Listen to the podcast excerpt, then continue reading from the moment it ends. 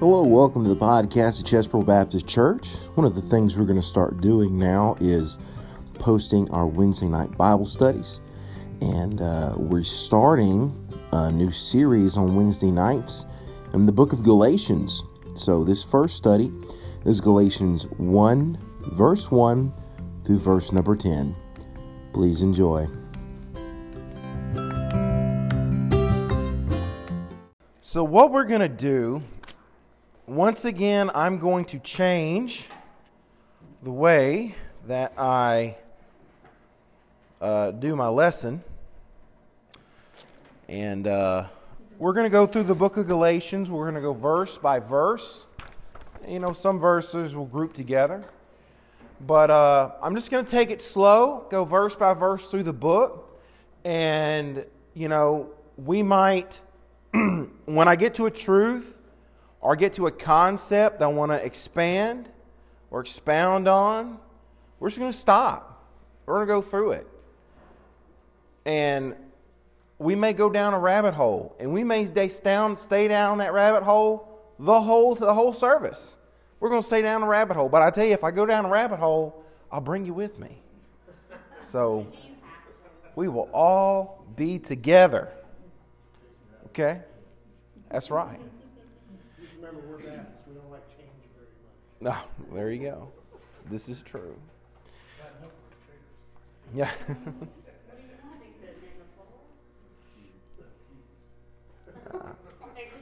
What else are we gonna sit in? So, the book of Galatians is where we're going to start. And of course, where you start? Verse number 1, chapter 1, verse 1. The Bible says, Paul, an apostle, not of men, neither by man, but by Jesus Christ and God the Father, who raised him from the dead. Now, Galatia was not a city, Galatia was a territory. And it's what we it a Turkey. And there were several churches in Galatia that Paul, start, Paul started. And this, this letter is to those churches in Galatia, which is modern day Turkey. And what was going on is, is in Galatians, Paul is fighting against false teachers. He's fighting against false doctrines that have infiltrated those churches. Now, what these false teachers are trying to do is they're trying to corrupt or pervert the gospel of grace that Paul had been teaching to them. because what does the word gospel mean? It means good news. So if I tell you that Jesus Christ can forgive my sin and he can count me righteous, and when God looks at me, he sees the righteousness of his son. And the only thing that I have to do to get this is believe on the name of Jesus Christ. If I do that, I get to be counted righteous. That is good news. But then, if you tell me, then you have to obey the law. Then you have to follow certain rules and you have to follow certain regulations. And then you have to keep the law of God in order to be righteous. Then that's not good news. It's not good news because there's no way I can do that. I'm so human. I'm so flawed. I have my sin nature is just in my flesh. I can't get rid of it. There's no possible way I can keep all that. Nobody can. So what Paul's doing is he writes right into the book of to the Galatians here to correct this teaching that has followed his ministry. And these false teachers are coming in and telling these Galatian churches that you still have to follow certain aspects of the law, keeping them under the bondage that the actual gospel freed them from. The actual gospel, the real gospel of Christ, freed us from these bondages, freed us from these rules, freed us from following this law. Not that we don't have to follow the law of God at all. In order to be saved, we don't. In order to go to heaven, we don't. And so, what he's trying to do is, um, is, is correct this teaching. So now these false teachers have came in, and the first thing they try to do is discredit Paul. Now, this is a typical ploy of false teachers. They're going to come in and they're going to try to discredit the man of God that you were saved under or converted under, or the man of God that you're learning under. They're going to try and, and discredit him. And that's exactly what they were trying to do to Paul. So, what Paul's going to do in the first verse, right out the gate, is he is going to establish the authority through which he speaks. Now, in the first verse, he's proclaiming that he is an apostle, not of man, but by Christ. So, first rabbit hole. Let's tap on the brakes a little bit. Um, before we get too far into this book, let's talk about what it means to be an apostle. What kind of apostles are there? There are many people today alive that claim to be an apostle. Is that true? Are there apostles today? Now, me and you would think, well, of course not, Brother Brett. There are, there are no apostles today. That's what we would say, um, because that's what we think. But instead of just saying what we think, let's see what the Bible has to say about it. Okay? So, some of the questions we're going to answer is what is an apostle? What does an apostle do? Can anyone else other than the 12 be an apostle? So, you know, let's see if we can answer these questions using the Bible. What I'm going to read for you now is I'm going to read Matthew chapter 10 and verse number 2. Matthew chapter 10 and verse number 2. And it says, Now the names of these, uh, the, now the names of the 12 apostles are these. First Simon, who was called Peter, and Andrew his brother, James the son of Zebedee, and John, his brother. We, we can stop there. So the first thing, the, so the first of all, what we see is that, that Jesus chose these 12. So here's what we know about these, these 12 so far. So far, we know Jesus chose them, and we know there are 12 of them. Okay, so that's what, that, that, that's what we know so far. But you know, the Bible does say many are called, but few are chosen. But you know, we're all kind of chosen in a, in a special way. I'm chosen in certain ways. I'm, I'm the elect of God. I was called to be a preacher. I'm chosen in certain ways, and, and you're chosen in certain ways. But does the Bible say that the apostles were chosen in a specific way? Luke 6:13. And when it was day, he called unto him, uh, and, and when it was day, he called unto him his disciples, and of them he chose 12, whom also he named apostle. Okay? So here, here's what the word apostle means apostle means to be sent out. So apostle means to be sent out. And so there, there's some confusion when people talk about disciples and apostles. So there's a little, little confusion here. Now, here's what disciple means disciple means disciplined one. Disciplined one. Jesus had many disciples. Jesus had way more than just 12 disciples. Uh, Luke 10, you can actually turn there. Luke 10. Uh, we'll be, read a few verses of Luke in a minute. Luke 10. Luke 10 and verse number 1, and it says, After these things, the Lord appointed other 70 also, and sent them two by two before his face into every city and place whither he himself would come. So, what we see from this verse is that Jesus had many disciples that followed him. And you know, the 12, even when he referenced the 12, he referenced the 12 as disciples because that's what they were. Um, they were disciples. Uh, Matthew, that you don't have to turn there if you don't want to. We're going to read it more in Luke in a little bit. But Matthew 10 1 says, And when he had called unto him his 12 disciples, he gave them power against unclean spirits to cast them out and to heal all manner of sickness and all manner of disease. So, uh, when he called them disciples, that's what they were because the 12 had a double office. Not only did they have the office of being a disciple, but they also had the office of being an apostle. So we see, so you're in Luke. If you look back at Luke 9, Luke 9, we're going to read the first six verses of Luke 9. Okay? I'll give you just a second to get there. So, Luke 9, starting in verse 1. Then he called his twelve disciples together and gave them power and authority over all devils to cure diseases. And he sent them to preach the kingdom of God and to heal the sick. And said unto them, Take nothing for your journey, neither staves nor scrip, neither bread, neither money, uh, neither have two coats apiece. And whither house ye enter into, there abide, and thence depart. And whosoever will not receive you, when you go out from that city, shake off the dust from your feet for a testimony against them. That's that verse you were looking for the other day about the feet, the testimony shaken off of the dust. And they departed and went through the towns, preaching the gospel and healing everywhere.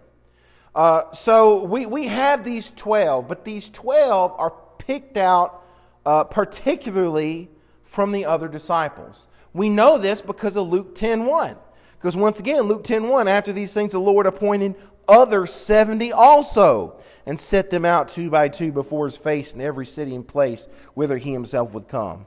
So he handpicked the 12, but then he had 70 other disciples. Now, why, why 12? Why 12? Because that's how many uh, tribes there were in Israel. You know, even 70, 70 has a reason. God doesn't do anything just willy nilly, okay? Maybe it was 70, sent out 70 because that was how many assistants that Moses had.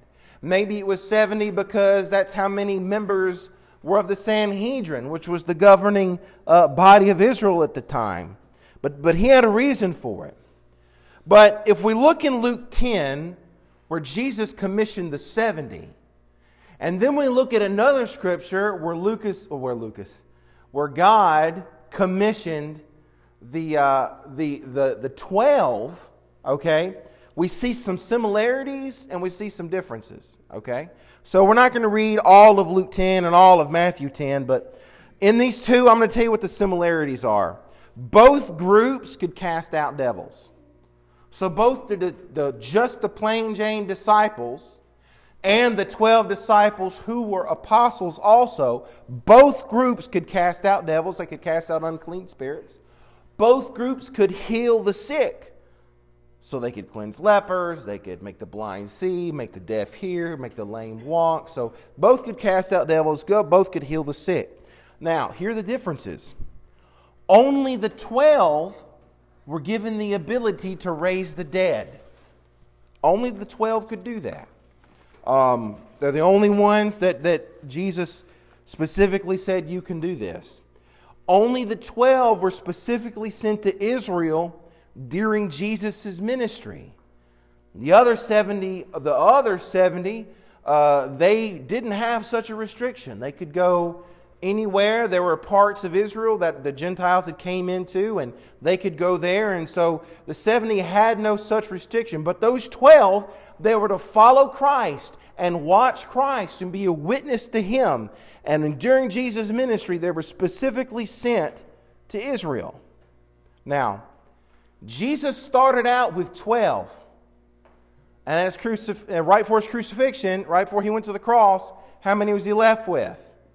12. Well, you know, before, before Judas turned. It was, it was, it was, it was 12 um, like from it was 12 from the John 6, 66 and 67, what I'm about to read you. From that time, many of his disciples went back and walked no more with him. Then said Jesus unto the twelve, Will ye also go away? So these twelve, they were both disciples and they were apostles. Now, as far as apostles, let's talk about how they were chosen in a specific way. John 15, 16.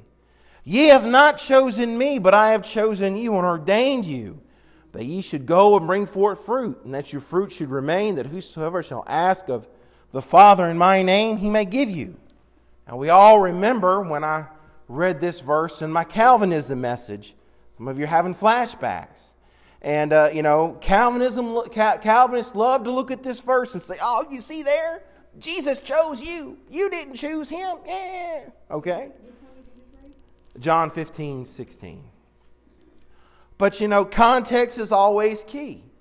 In this verse, in John 15, 16, he's talking specifically and only to the 12. Okay? Um, just a second. This is, this is in the upper room after the foot washing when he made this statement. Okay, we've already established that Jesus chose the 12 in a specific way. John 6 70. Jesus answered them, Have I not chosen you 12, and one of you is a devil? He was talking about Judas. So the 12 apostles were specifically chosen, even Judas. So in John 15, when he says, Ye have not chosen me, but I have chosen you, he's speaking directly to the apostles. I can't take myself and say, okay, I'm going to put myself in John 15 and I'm a part of the group of 12 he's talking to. Okay, so when he says, Ye have not chosen me, I have chosen you, that statement was for the apostles alone. That statement doesn't apply to me. Like I said in that message, it's, it's, it's an established biblical principle that we get a choice. Joshua 24 15, it seemed evil unto you to serve the Lord. Choose ye this day whom you will serve. Okay? So now we've nailed down the 12. The 12, they not only are they disciples, but they're also apostles. Jesus picked those 12. Now, let's look at apostles after Jesus ascends into heaven. Turn to Acts 1, please. Acts chapter 1.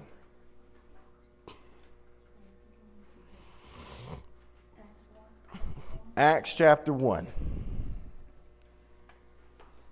this study on apostles, it changed the way I saw apostles. It changed everything I thought I knew. It's just funny when you really look in the Bible and not just go by what people tell you, the Bible will straighten you out on some things. Acts chapter 1, read the first two verses. The former treatise have I made, O Theophilus, of all that Jesus began both to do and teach until the day in which he was taken up. After that, he, through the Holy Ghost, had given commandments unto the apostles whom he had chosen. Now, uh, once again, we see here that even after Jesus is gone, the apostles here, they're still referenced to be chosen and commissioned by Jesus. Now, now we're going to talk about a different type of apostle.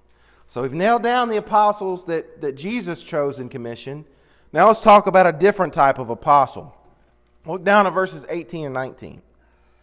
Now this man purchased a field with reward of iniquity, and falling headlong, he burst asunder in the midst, and all of his bowels gushed out. And it was known unto all the dwellers at Jerusalem, insomuch that the field is called in the proper tongue Aceldama, that is to say, the field of blood. So this is where Judas kills himself. And this presents a problem. The problem is there were supposed to be 12, now there's only 11. Now, part of the reason why I feel that they picked Matthias in this chapter to be that 12th apostle is because they had to go out two by two. They couldn't go out two by two now. One of them was dead. So now there was going to be one guy without a buddy, okay? And they couldn't go out two by two, and that's part of the reason why I said, oh, we, we got to fix this problem. And so uh, that's part of the reason why I feel they did it. It was uneven. Somebody is going to take Judas's place. In fact, the Bible even predicts it. In verse 20, for it is written in the book of Psalms, let his habitation be desolate, let no man dwell therein, and his bishopric let another take. Now, this is a combination of two psalms. It's a combination of two psalms, two, two psalms, and they reference what's going to happen to the enemies of God. Let me read you the two verses. First one is Psalm 69 25. Let their habitation be desolate, let none dwell in their tents. Psalms 109 8. Let his days be few, and let another take his office. Judas betrayed Jesus. Now his tent is empty, and somebody has to take his place. Now, the words of this prophecy here in verse 20, these are more likely the words of Luke, the penman, as opposed to Peter, who was there at the time. We think that, but it really don't matter whether Luke or, or Peter said it. It's in the Bible. Um, and let, let me tell you a little something. When I used to read this account in Acts 1 of them picking Matthias, I used to have a big problem with it. I would say, man, these guys, these apostles, they're messing up. They're jumping the gun. They're not waiting on God. God has another plan. God knows He's going to call Paul down the road. These, these apostles, they're jumping the gun. They're not waiting on God. They're making a mistake. For years, I thought that. But you know, after we, after I'm studying this and I'm looking at this, and um, I just, it made me look at it. It gave me a different take on it. Okay. There are two types of apostles in the Bible there are Christ ordained apostles, and there are man ordained apostles. So these are the two types of apostles in the Bible. Now, the following, what we're about to read, are the requirements for a man ordained apostle. Now we know what the what the what the what the requirements for Christ ordained one was. Christ had to pick them. That was the that was the requirements. But for man ordained apostle, we're fixing to read the requirements here in verses 21 and 22. Wherefore of these men which have companied with us all the time that the Lord Jesus went in and out among us, beginning from the baptism of John unto that same day that he was taken up from us. Must one be ordained be a witness with us of his resurrection? A man ordained apostle had to witness, be a witness of Jesus' ministry from the baptism of John through the resurrection. They had to witness the resurrection of Christ. They have to have seen the resurrected Christ. And they have to witness his his ministry from the baptism of John. Look, many people, many people uh, witnessed the resurrected Christ. 1 Corinthians 15, 4 through 6 says, And that he was buried, and that he rose again the third day, according to the scriptures, and that he was seen of Cephas, then of the twelve. After that, he was seen of above 500 brethren at once, of whom the greater part remain unto this present but some are fallen asleep. So many people could have potentially become man ordained apostles if they were here and they saw the resurrected Christ and they saw the baptism of Christ and witnessed his ministry and witnessed the resurrected Christ, then you could be a man ordained apostle. Or that's so what it reflects in, in, in Scripture. So, however, at, at, in Acts 1, at, at this particular moment, the only two people in the room or around at the time of Acts 1 that fit this, that fit this uh, criteria was, was uh, Barsabas, who also known as Justus, and Matthias. Okay? So let's see what they did next. Verse 24. And they prayed and said, Thou Lord, which knoweth the hearts of all men, so whether of these two thou hast chosen that he may take part of this ministry and apostles, apostles, apostleship from which Judas by transgression fell, that he might go to his own place. And they gave forth their lots, and the lot fell upon Matthias, and he was numbered with the eleven apostles. And you know, another thing that I used to believe, I used to believe there could only be 12 apostles. I used to believe that. That there, oh, there could only be 12. That's it. And, you know, I was taught that, and somebody somebody preached that to me. And but you know, upon reading of God's word, there's more than twelve. There's more than twelve apostles, and and, and I'm going to show you that in a little bit. But here's the difference: you had the twelve capital A apostles, and then you had the rest are lowercase a apostles. Okay? Um, the rest were ordained by men. And then we see that they cast lots to decide which one. And I was ready to ream them out for this. I've been, re- I've been reaming, them, reaming them out for this for years. But, you know, upon reflection, um, you know, I mean, we don't pray today using dice. Come on, sevens. Daddy needs a promotion. You know, we don't we don't do that. Okay. there you go. Yeah. Um, we don't do that today when trying to figure out the Lord's will. I have a confession. When I would buy a lottery ticket, I would use that right there. They're casting lots, they're gambling, it's okay. Yep. When I used to buy a lottery ticket. There you go. But that was before they received the Holy Spirit. Amen. That's why they had to. They had to do it. Lots. The Old Testament saints, you look in the Old Testament, how did they decide the will of God? They cast lots. It's what they did. And and at you you got to give cut them some slack for this because they didn't receive the indwelling of the Holy Spirit until Acts 2. So technically they're still under that Old Testament method of deciding the will of God. But I will note this.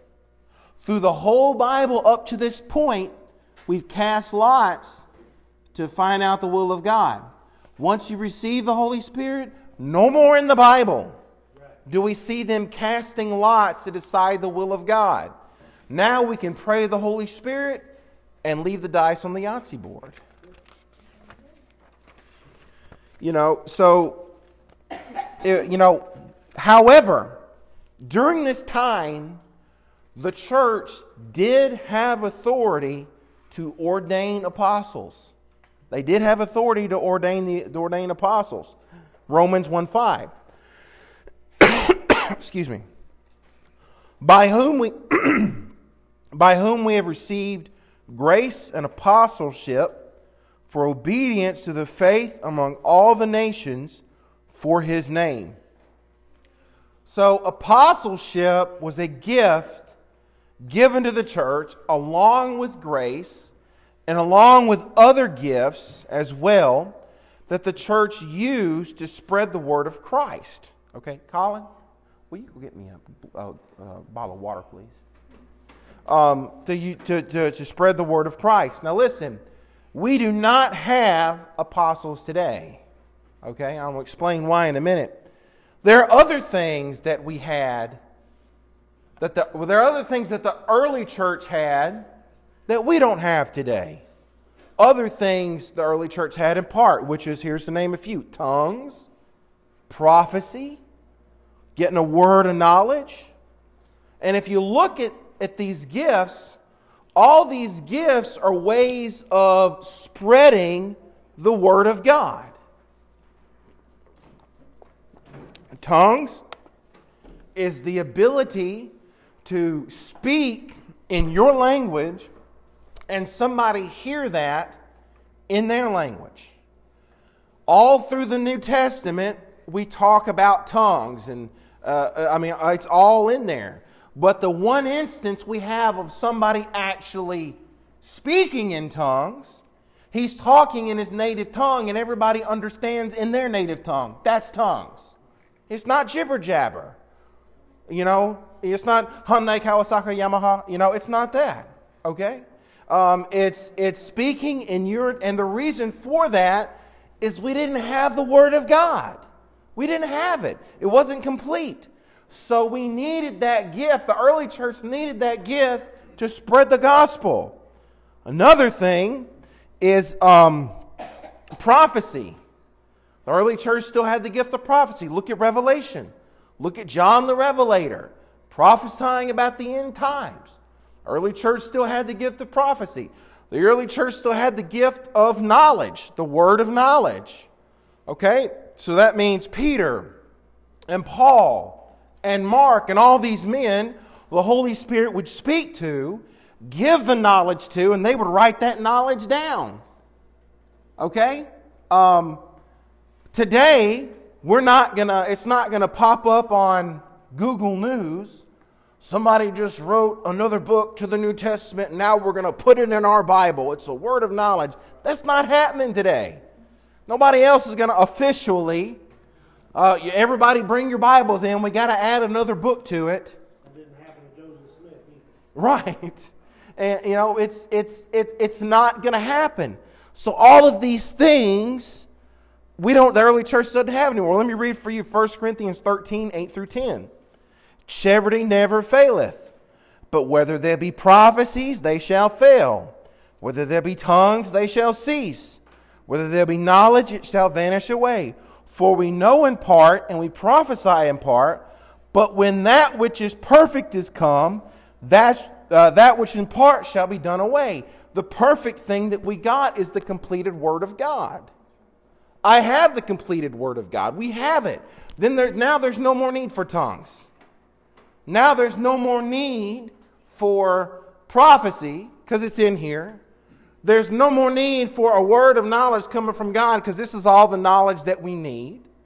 There's no more need for an apostle that witnessed the resurrected Christ because we have the Word of God. Of course, the Mormons teach that anytime an apostle dies, he's replaced with another apostle because that's what happened in Acts 1.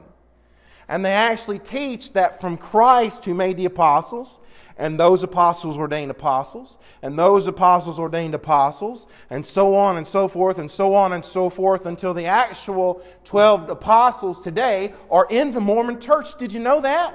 The Mormons have the actual ordained 12 apostles. That's heresy, of course.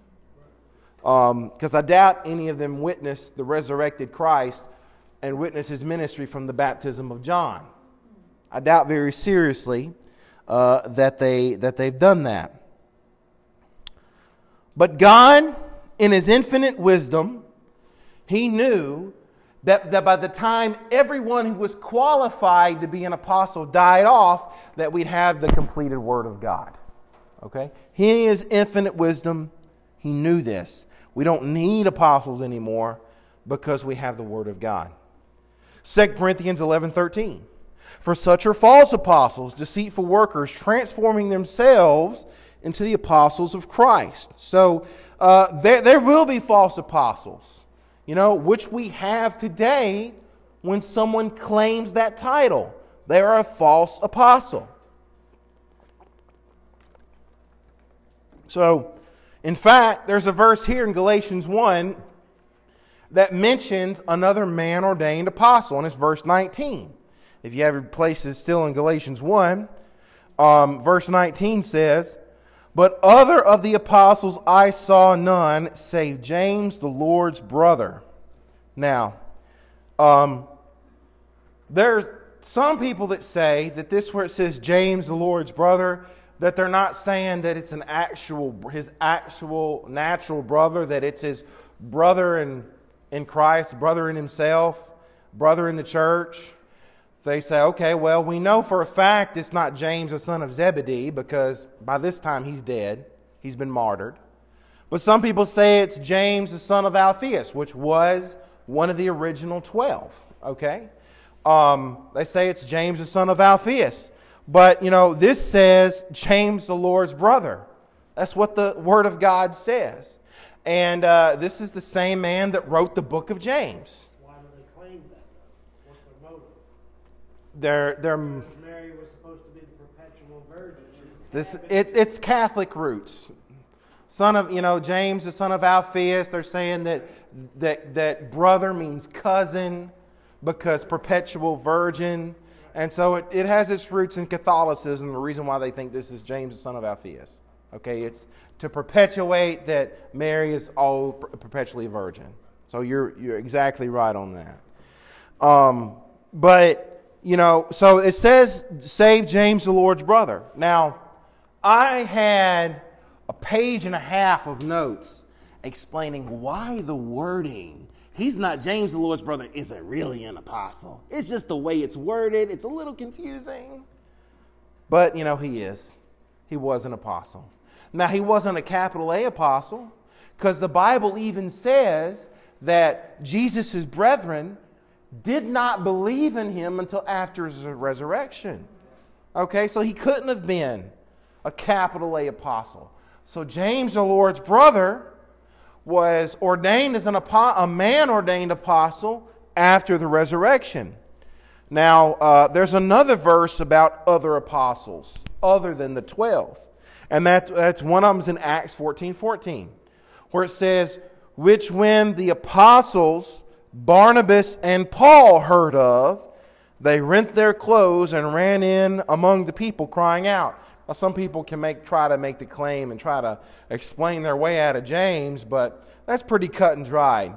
It calls Barnabas an apostle. We know for a fact Barnabas wasn't part of the original 12. So there can be apostles other than the original 12. We have Christ ordained apostles, and uh, we have man ordained apostles. Now, one more verse I'd like to read about this subject is in Revelation 21 14, where it says, The wall of the city had 12 foundations, and in them the name of the 12 apostles of the Lamb. So, you know, the original 12 were special. Um, I'm sorry, Matthias, but I don't believe Matthias' name is in one of these foundations. Um, you know, Judas, Judas being gone, I believe it's Paul. Paul was chosen of Christ and uh, he was ordained of Christ other than Judas. And so, you know, Paul's the only other apostle that can say that. So, Revelation 21 14. 21 14. But you know, Paul is, is saying that, you know, he's an apostle, but why? Because who ordained you was a big deal back then. Someone would say, Oh, I am a Peter. I am a Paul. I am of Apollos. People want to know whose authority you speak from. And Paul stepped up and said, Hey, buddy Rowe, I wasn't ordained by man, neither by man. I was ordained by Christ directly. I was ordained by someone greater than Peter. I was ordained by Jesus Christ and God the Father who raised him from the dead. You know, uh, it, it, it isn't what man says about me that I'm concerned with, it's what God says about me. You know, it's so easy for us to get turned around and think, oh, what, is, what does so and so think of me? Uh, when the only thing that really matters is what the Lord thinks about us. All right, Galatians uh, 1 uh, 2 through 5. And all the brethren which are with me under the churches of Galatia, grace be to you and peace from God the Father and from our Lord Jesus Christ, who gave himself for our sins, that he might deliver us from this present evil world, according to the will of God and our Father, to whom be glory forever and ever. Amen. So, this is still Paul's greeting to the churches. You know, everybody starts a letter out mostly the same way Dear so and so, to whom it may concern. We all end our letters the same way. I end my letters the same way all the time. I say, in Christ, Brett Martin, Romans 8.28. That's how I usually end a letter. And this is pretty much the standard greeting and sign off that Paul and Peter used through uh, the New Testament. In this greeting, he confirms the, the source of grace and peace is the Lord. In fact, you can't have peace except through His grace. Okay? Uh, so we're, we're going to read a big, uh, big uh, swatch of verses here, and then we'll go back through each verse. But let's read verses 6 through 10, and then we'll go back up and, and go through them again. Uh, Galatians 1, starting at verse number 6. Uh, no, I'm, I'm reading. I'm like I said, this is a little different. Yeah. This is a little different. Galatians 1, I'll give you a second to get there. Galatians 1, I want to start in verse number 6.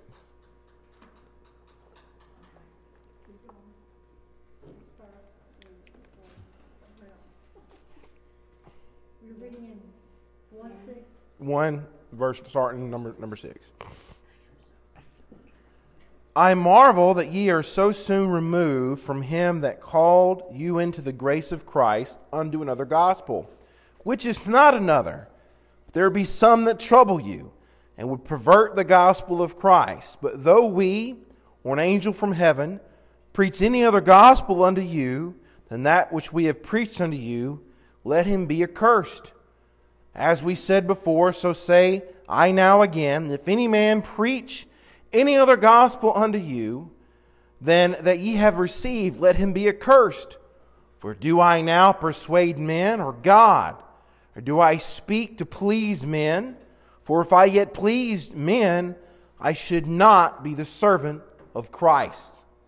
Now, let me tell you something. He starts off this, after he gets done with the greeting, after he gets the pleasantries out of the way, he comes in hot.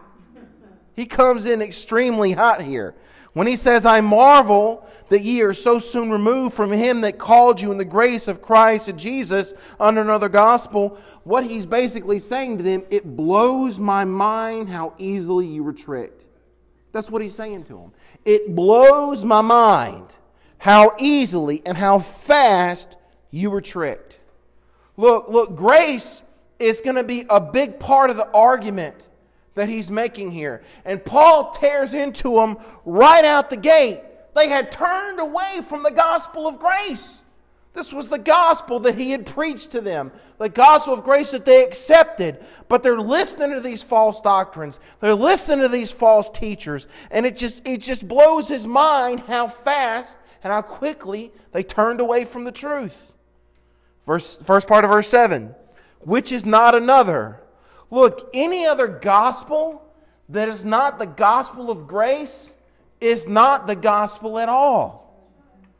But there be some that trouble you, which would pervert the gospel of Christ.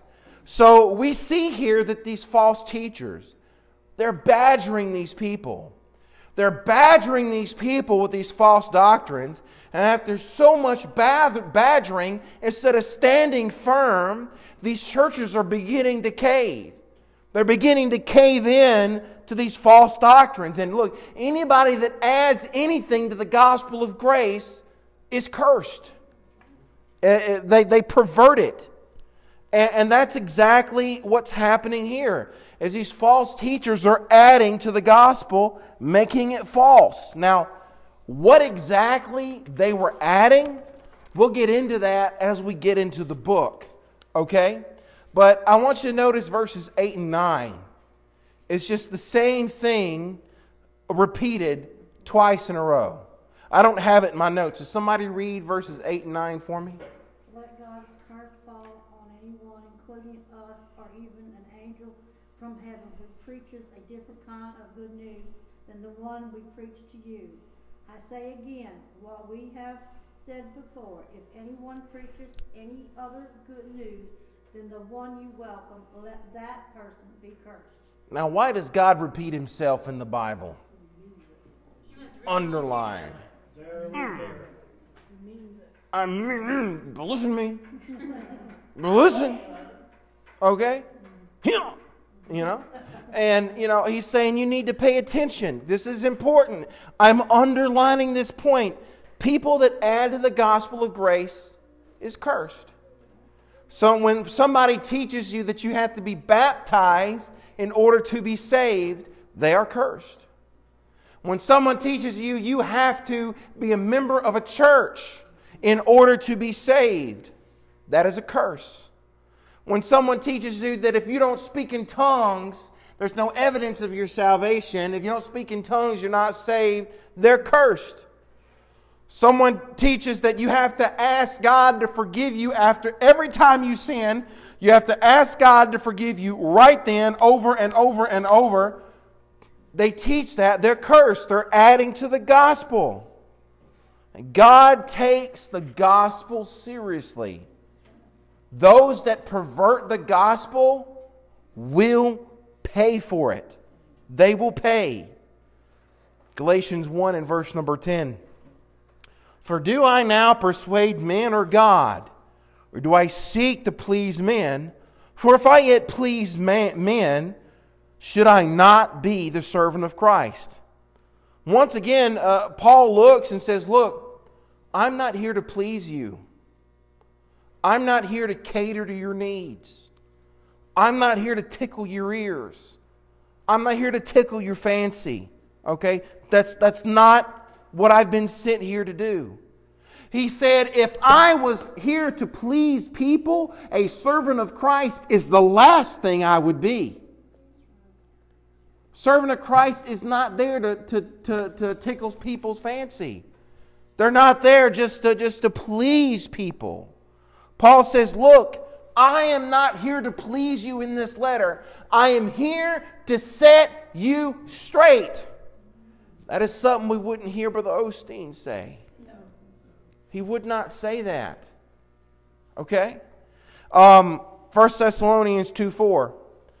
But as we were allowed of God to be put in trust with the gospel, even so we speak, not as pleasing men, but God which trieth our hearts. Look, Paul is not here to win a popularity contest, he's here to speak the truth.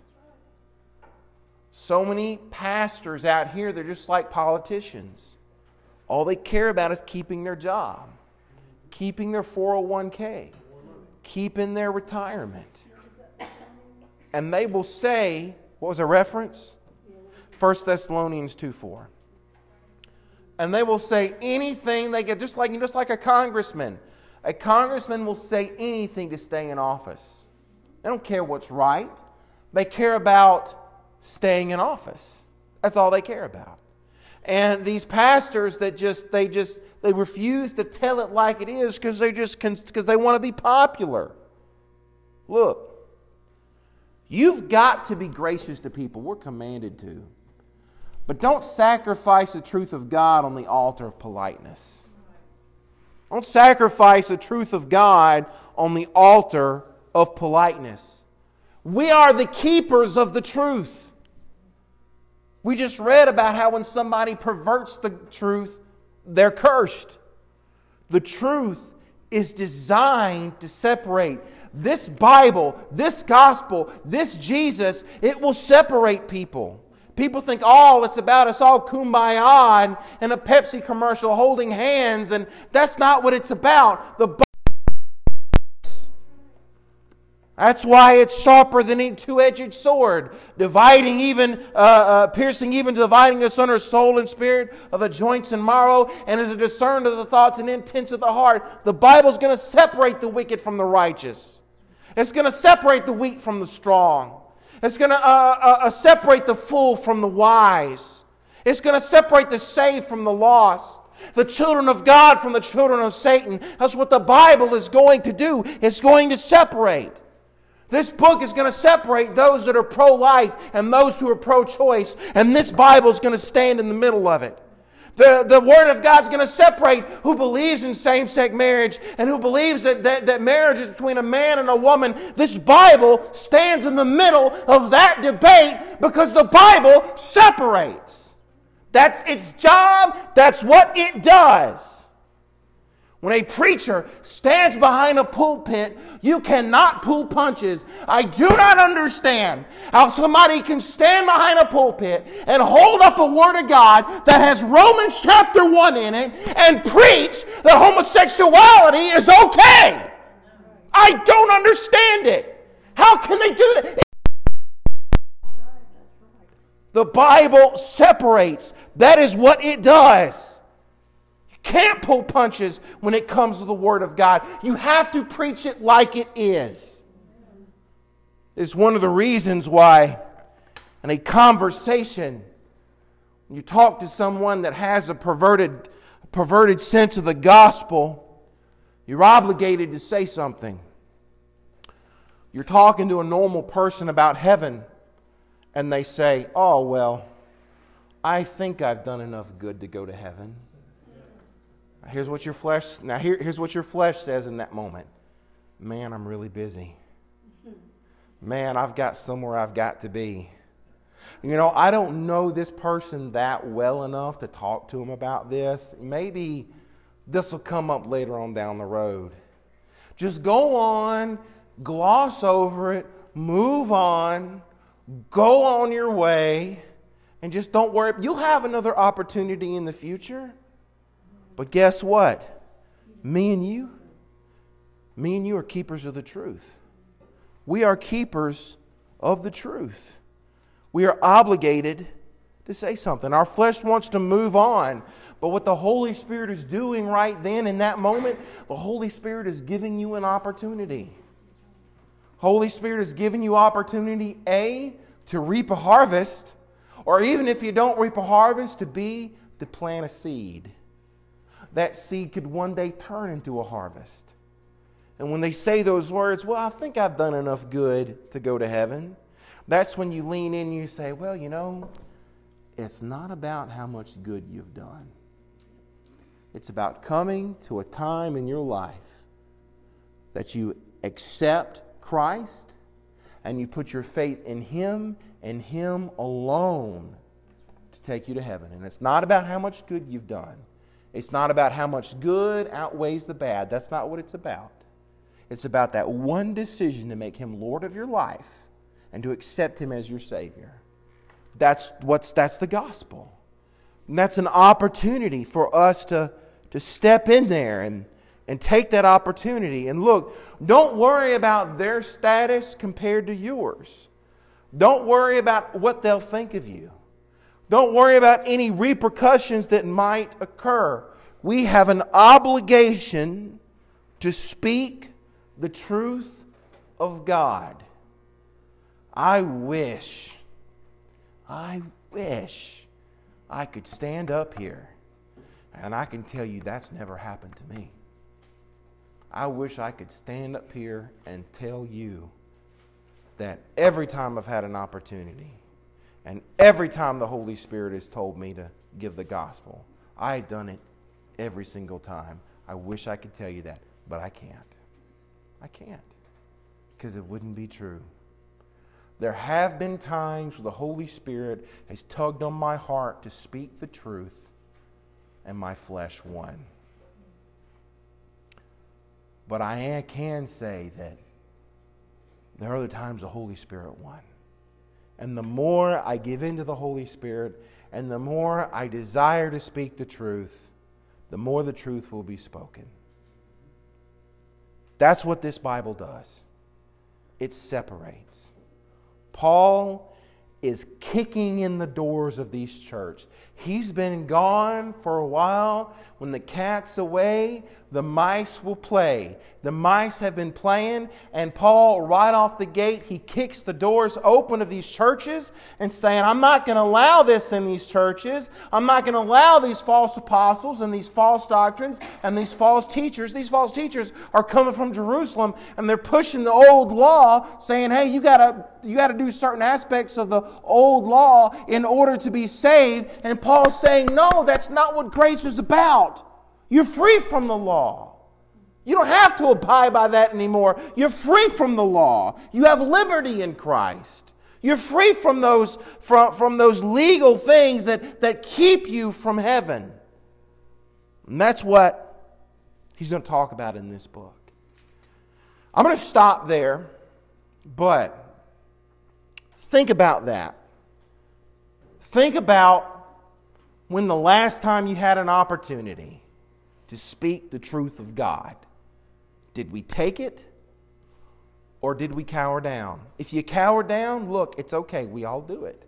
From time to time, we are flesh. It's going to happen. But man, we need to get close to God. I am a keeper of the truth. It is my job. Yeah, you know what?